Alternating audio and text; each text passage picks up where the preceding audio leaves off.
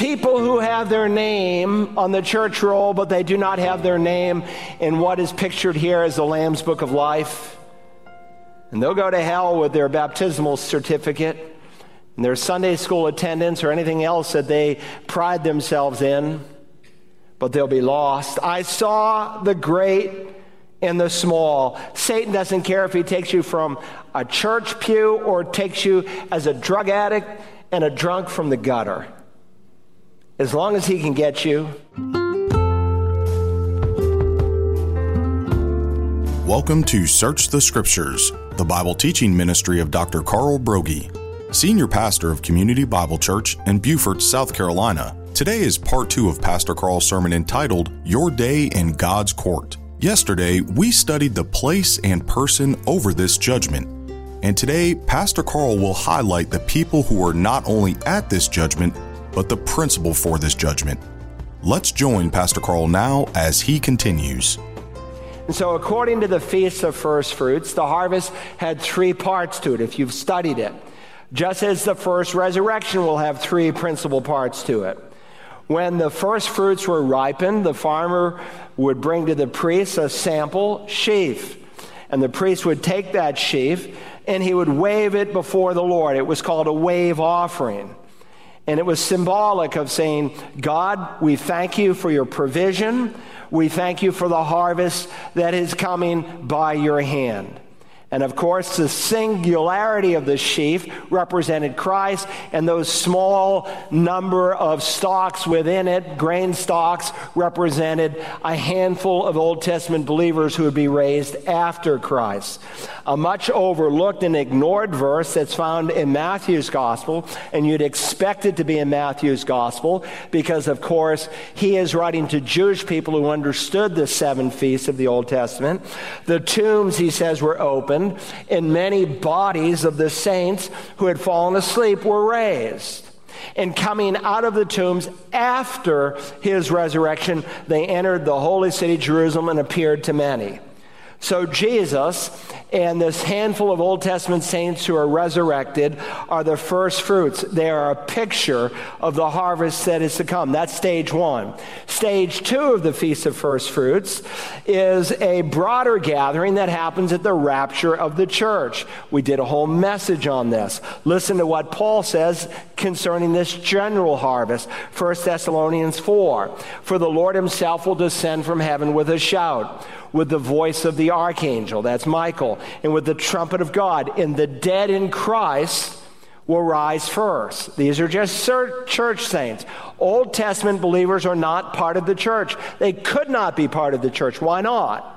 Because the Spirit have not yet been given. And as you study the New Testament epistles, it's the Spirit of God who makes us into one body of saints. And so the dead in Christ, the church, will rise first. Then we who are alive and remain, if you are alive when this event takes place, you'll be caught up. You'll be snatched up. Harpazo in the Latin Bible, raptore. And so we get our English word rapture. You'll be caught up together with them in the clouds to meet the Lord in the air. And so we will always be with the Lord. This could happen at any moment. Prophetically, nothing has ever needed to be fulfilled for Christ to come and snatch up his church. It could happen today if God so chose. Whereas the second coming, when he doesn't meet the people of God in the air, but he comes to the earth, Zechariah 14, to establish his kingdom, that's a prophetically driven event. And so, again, there's the, the, initial first fruits, Christ and this handful of Old Testament saints, and then there's this general resurrection. And by the way, just as there are two kinds of death, think your way through this. There's the first death, which speaks of the fact that your body would be buried in a grave somewhere. Then there's the second death that we are reading of this morning where a person is eternally separated from God in the lake of fire. Even so, there are two kinds of resurrection. The first resurrection has to do with the resurrection of the righteous. The second resurrection has to do with the resurrection of the wicked. The first resurrection and the second resurrection program, as John reveals in the Revelation, is separated by a thousand years, known as the millennial kingdom. Now, keep that in mind as we read about these people who are judged here in verse 12. Notice how these dead are described. I saw the dead, the great and the small, standing before the throne. This just simply means no one, no lost people, are excluded or overlooked. The great, that's the up and out, we might say, the big shots and the small, that's the down and out, the nobodies in the world's eyes, the little shots. In other words, the movers, the shakers, the emperors, the dictators, the kings, the presidents, the well connected stand together with names people have never ever heard. I saw the dead the great and the small. It doesn't matter how much education you've had. It doesn't matter how much culture you've had. It doesn't matter how much money you've earned. It doesn't matter how famous you might have been back on earth, how well liked you might have been. No one who has rejected Christ will be excluded from this judgment the great and the small, which, according to the rest of Scripture, you could further subdivide into four different categories. Think about this. There's certainly, in the great and the small, the out and out sinner. The person who hates God, who hates Christ, who hates the Bible, who hates preaching. I was listening to one of our politicians this week saying that parents shouldn't have the opportunity to know the child's gender in their school. That if a woman wants to kill the baby in her womb right up to the ninth month, that's her right. There are those who just outright hate the living God. They hate Bible preaching. They hate the things of God. They live for sin. They live for self. And by acknowledgement or not, they are living for Satan. They are being shaped by the prince of the power of this air. And it's the person who may raise his fist in the face of God, braggingly, brazenly, and saying, God, you can't control my life. In fact, many will suppress the truth they know of God and even deny his existence. The Madalyn Murray O'Hairs will be here. I heard her preach once. I've heard men of God inspired by the Spirit of God. If I ever heard an unbeliever inspired by the spirit of a demon, it was this woman. Madalyn Murray O'Hairs will be here, the Pol Pots, the Stalins, the Hitlers, the Hefners, the Marilyn Monroes, every lost person will be here, the drug pushers, the pornographers, the perverts, the out and out God haters will be here. Secondly, in the great and the small are not just the out and out sinners, but the self righteous. And I'm convinced, based on what Jesus said in Luke chapter 18, that hell will be filled with self righteous people. They think the gospel I preach is for the thief, the murderer, the pervert, the pimp, the prostitute, but it's not for them. They are like the Pharisees of old that think they're just fine with God. And that's why Jesus said that the prostitutes, the drunkards, and the tax collectors were more likely candidates for the kingdom of God than those self righteous men were. Why? Because they saw their need. And I fear that many people in America today are just swaggering their way into hell, thinking they are too good to be damned. Remember what the apostle Paul said in Galatians 2:21? I do not set aside the grace of God. For if righteousness comes through the law, then Christ died in vain. Do you know what that means? It means if you could be saved by keeping the Ten Commandments, by following the Golden Rule, by tithing, by being baptized, by becoming a church member, or anything else you can think of, then Calvary was the blunder of the ages. God was a fool to have sent his son to die on a cross. But God is no fool. But the self righteous person, by his thinking, mocks the cross of Christ. They think, well, the drunk's going to hell, the prostitute may be going to hell, but I'm a good person. And they do not see that all have sinned and fallen short of the glory of God. So here in the great and small, there's the out and out sinner, there's a self righteous person, but there's a third group. And maybe this could be the biggest group the procrastinator. The procrastinator is here. These are people to whom the devil will whisper, some of you listening to me today, you don't need to make a decision today. You may not be sure, you may know this is true, you just don't need to make a decision today. You may be listening to me on the radio, through the internet. It's just not today. Tomorrow will be fine. And millions upon millions have been damned because they put off the need to make a decision. Today is the day of salvation. And every time you put God off, you say no, and your heart doesn't become softer and more palatable. It becomes harder and more obtuse towards the things of God. What a foolish thing to procrastinate. Now, there's a fourth group who's included in the great and the small, and I suppose it's the saddest group of all. Not just the out and out sinner, not just the self righteous person, not just the procrastinator, but the church member who's never been saved. People who have their name on the church roll, but they do not have their name in what is pictured here as the Lamb's Book of Life. And they'll go to hell with their baptismal certificate and their Sunday school attendance or anything else that they pride themselves in, but they'll be lost. I saw the great and the small. Satan doesn't care if he takes you from a church pew or takes you as a drug addict and a drunk from the gutter. As long as he can get you, he really doesn't care. And sometimes people think that somehow they can escape, but no one can escape and that brings us to the third point, and it's the principle for the judgment. Uh, the fourth point, the principle for the judgment. Beyond the place of the judgment, somewhere in outer space before God creates a new heaven and a new earth, in which the new Jerusalem will come and sit upon. And the person over this judgment, the Lord Jesus, and the people at this judgment, all lost folks, there's the principle for the judgment. Don't miss it, starting in verse 12. And I saw the dead, the great and the small, standing before the throne. And books were opened, and another book was opened, which is the book of life. And the dead were judged from the things which are written in the books. Underscore this according to their deeds. Verse 13. And the sea gave up the dead which were in it.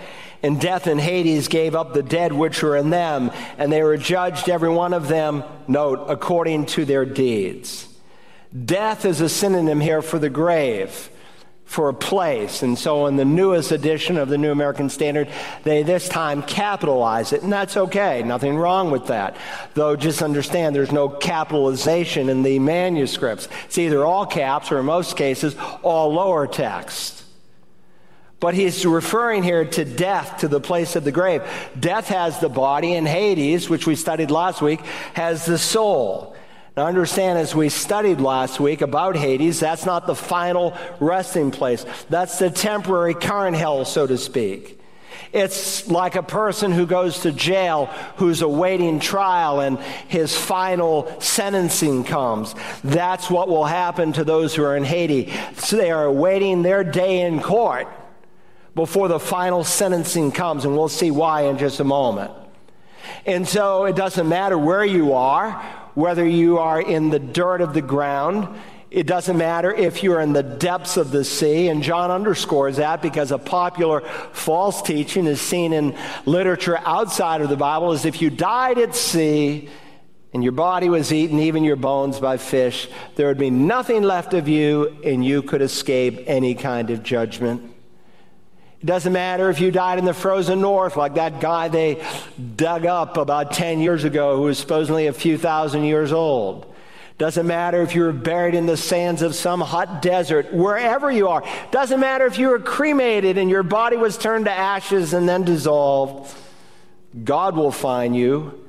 God will raise each and every lost person up. Death in Hades gave up the dead which were in them and they were judged, every one of them, according to their deeds. Now, understand, Easter is a magnificent message that we preach for those who are saved. But while most unbelievers don't understand it, it is the worst message in the world for those who are lost. You see, just as my body is not fit to walk on streets of gold. Flesh and blood cannot inherit the kingdom of God. Now, the Bible talks about flesh and bones inheriting it, but not flesh and blood. Why? I need a new resurrection body suited for heaven. Even so, the man who dies lost, Easter is the worst message for him because it guarantees his resurrection, where he will have a body that is suited forever and ever in hell. Today, people can try to escape judgment. They'll uh, try to get some fancy lawyer to get them off. They might try to disguise themselves. They might have some kind of plastic surgery, but there'll be no hiding here from God. At His command, the grave that has the body, Hades that have the soul, will be brought together in an instant and a new resurrection body, and they will stand before the Lord as lost people. You can't crawl up under the covers and hide from God Almighty.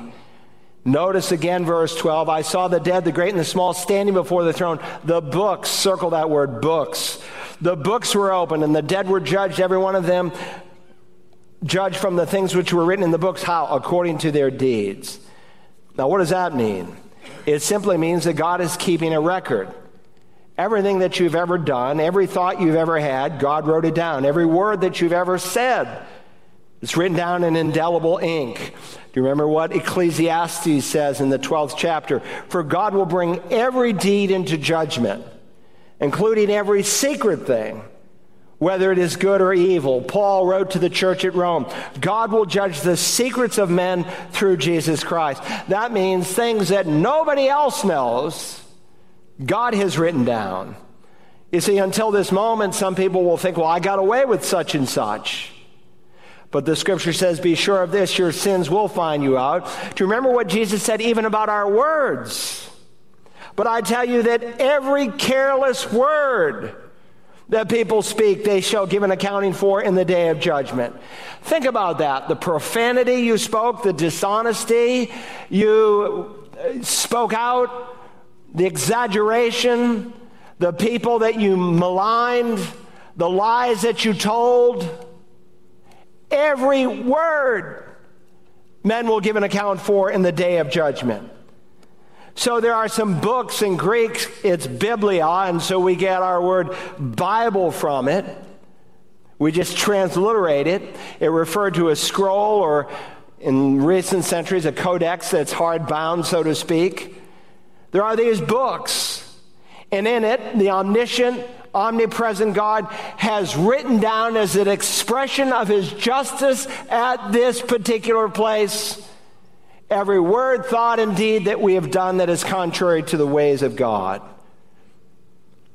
Jesus made it clear that men will be judged according to their works. By the way, it might be a little wooden in verse 13, but do you see that word everyone? It's a Greek word that literally means each one. In other words, there is an individual accountability here. You're not being judged as a family, you're not being judged as a church or a nation, you're being judged individually. And so Jesus prophesied this in Matthew 16 The Son of Man is going to come in the glory of his Father with his angels and will then repay every man according to his deeds. Paul, quoting the book of Proverbs, said the same thing in Romans chapter 2. He says that God will render to each person how? According to their deeds. Now remember, this courtroom is not to determine if someone goes to hell. That is settled. Everyone at this judgment goes to hell, as the text indicates. But yet the scripture is clear. He will judge men according to their deeds. Don't put in your mind the false doctrine that God has this big scale with good and bad, and if the good outweigh the bad, you're in. So why are they judging men according to their deeds? Two principal reasons found in scripture. First, your deeds will prove, they will show that you've never been born again. Jesus taught that a man's conduct demonstrates his character. And if you've had a birth from above, the direction of your life has changed. And if the direction of your life has not changed, the general principle is you just haven't been born again. You haven't been born from above. And so you're saved by grace alone, the scripture teaches, but the grace that saves is never alone. It's not faith in Jesus plus good works equals or equates to salvation. That's Roman Catholicism. That's liberal Protestantism. That's heresy. That's a works righteousness. It's faith in Christ alone and his death, burial, and resurrection equals salvation plus good works, where works are the byproduct, the fruit, the result of being saved, but it's not how you are saved. And so, first, a person's works will show or prove that they have not been born again at this judgment. Titus said it this way in Titus 1:16, they profess to know God, but by their deeds they deny them. Oh, the church in America, the evangelical church is filled with people like that. I'm born again. It doesn't matter that I live with my girlfriend. It doesn't matter that I like to go out and get blitzed every week. I'm born again. It doesn't matter if I like to smoke weed. I'm born again. It doesn't matter that I don't love the people of God. I'm born again. They profess to know God, but by their deeds they deny Him. You say, well, there's a lot of lost people who do good things. Of course they do.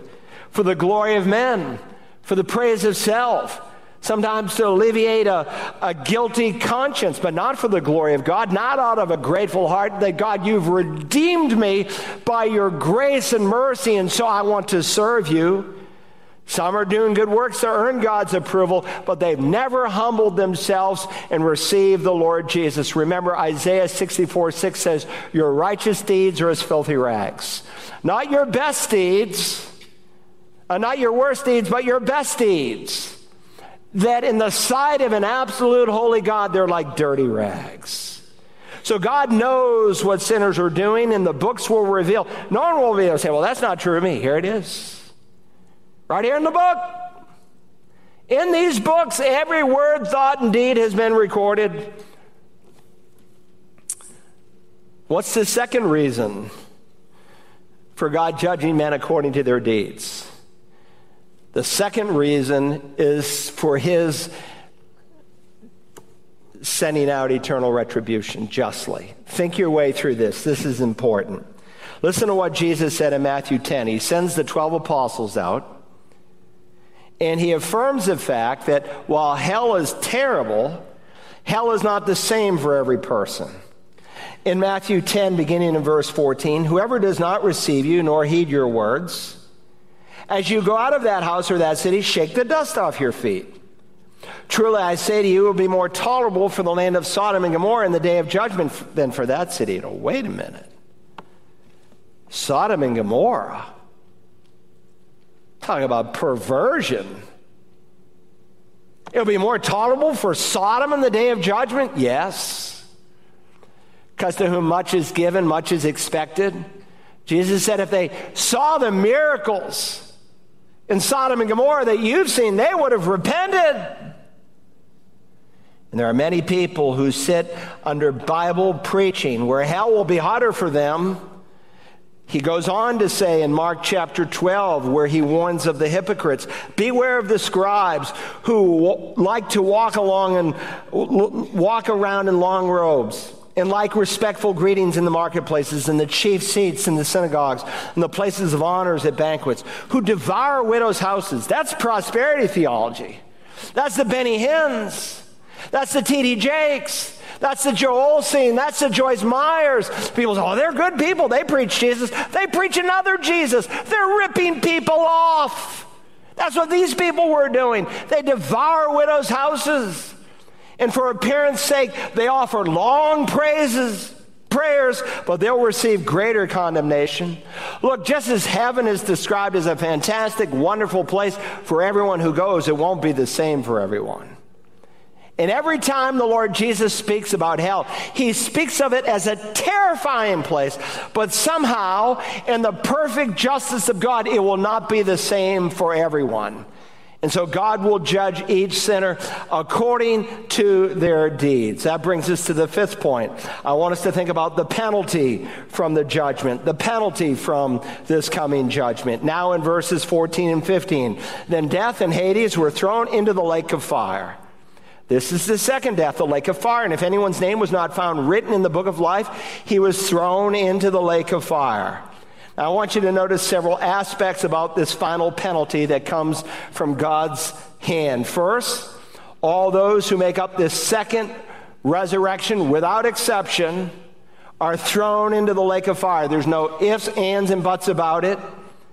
It is sure and as certain as I am standing here today. No fancy lawyer will be able to get you off. There's no mercy here. There's no grace here. There's no forgiveness here. It will do no good for someone to cast themselves upon God and ask for mercy, it will be eternally too late. Don't think for a moment you can die and go to hell and somehow you can later repent and get right. You say, well, wait a minute, Pastor. I was raised in a church where I was told by my pastor that these descriptions of hell are just symbolic, they're not real. Well, you were lied to. That's all I can say. You were lied to. Even if these were just symbols, a symbol is never as great as the reality. I can take a picture of a sunset, but the reality of seeing it with the naked eye is so far more powerful. And listen, there are just too many verses in Holy Scripture that describe this as a place of torment. And so you are either calling the Bible is untrue and Jesus is a liar. And so in describing this place, Jesus said it's a place of eternal punishment. Listen to what he said in Matthew 25 and verse 46. These, the lost, will go into eternal punishment, Aionion, but the righteous into eternal aionion life. The Greek word that's translated here for eternal to describe heaven, eternal life, is the same word that's used to describe eternal punishment. In fact, it's the same word that modifies God's character in 1 Timothy 1:17 that he is the eternal God. So to say heaven is not eternal is to say hell is not eternal, it's to say God is not eternal. But you cannot do that. So no one is extinguished in hell as the Seventh day Adventists and the Jehovah's Witness teaches. No one goes to hell for a period of time and, and then is released into heaven as the Mormon teaches. Now, Roman Catholics teach there's a place called hell, but if you're a church member, you won't go there, but you'll go to a place potentially, unless you've been deemed a saint by the church, to a place of temporal punishment until you make up for the sin that you didn't deal with. And it's called purgatory, a 12th century doctrine that you can find nowhere in Scripture. The Scripture is clear. When a man dies and he goes to hell, he's there forever and ever and ever. We just read earlier from Revelation 19 in verse 20. Let me read it again. And the beast, the Antichrist, was seized, and with him the false prophet, who performed the signs in his presence by which he deceived those who had received the mark of the beast and those who worshipped his image. These two were thrown into the lake of fire, which burns with brimstone. So the very first two humans to be cast into the lake of fire. Look, when you think of the Antichrist and his false prophet, they're just normal, everyday people with flesh and blood like you and I. They're probably alive now. We don't know for sure, but they're probably alive now. But they're real people, and they are the first two recipients in the lake of fire. If you enjoyed today's message, you can order a CD or DVD copy by calling Search the Scriptures at 877 787 7478 and requesting program God's Prophetic Schedule 028. If you have a question that you would like to ask Pastor Broggi personally, you can do that tomorrow between 11 and noon Eastern during his live call in program, The Bible Line. You can also listen to The Bible Line online at wagp.net. We hope that you will join us tomorrow as we continue to search the scriptures.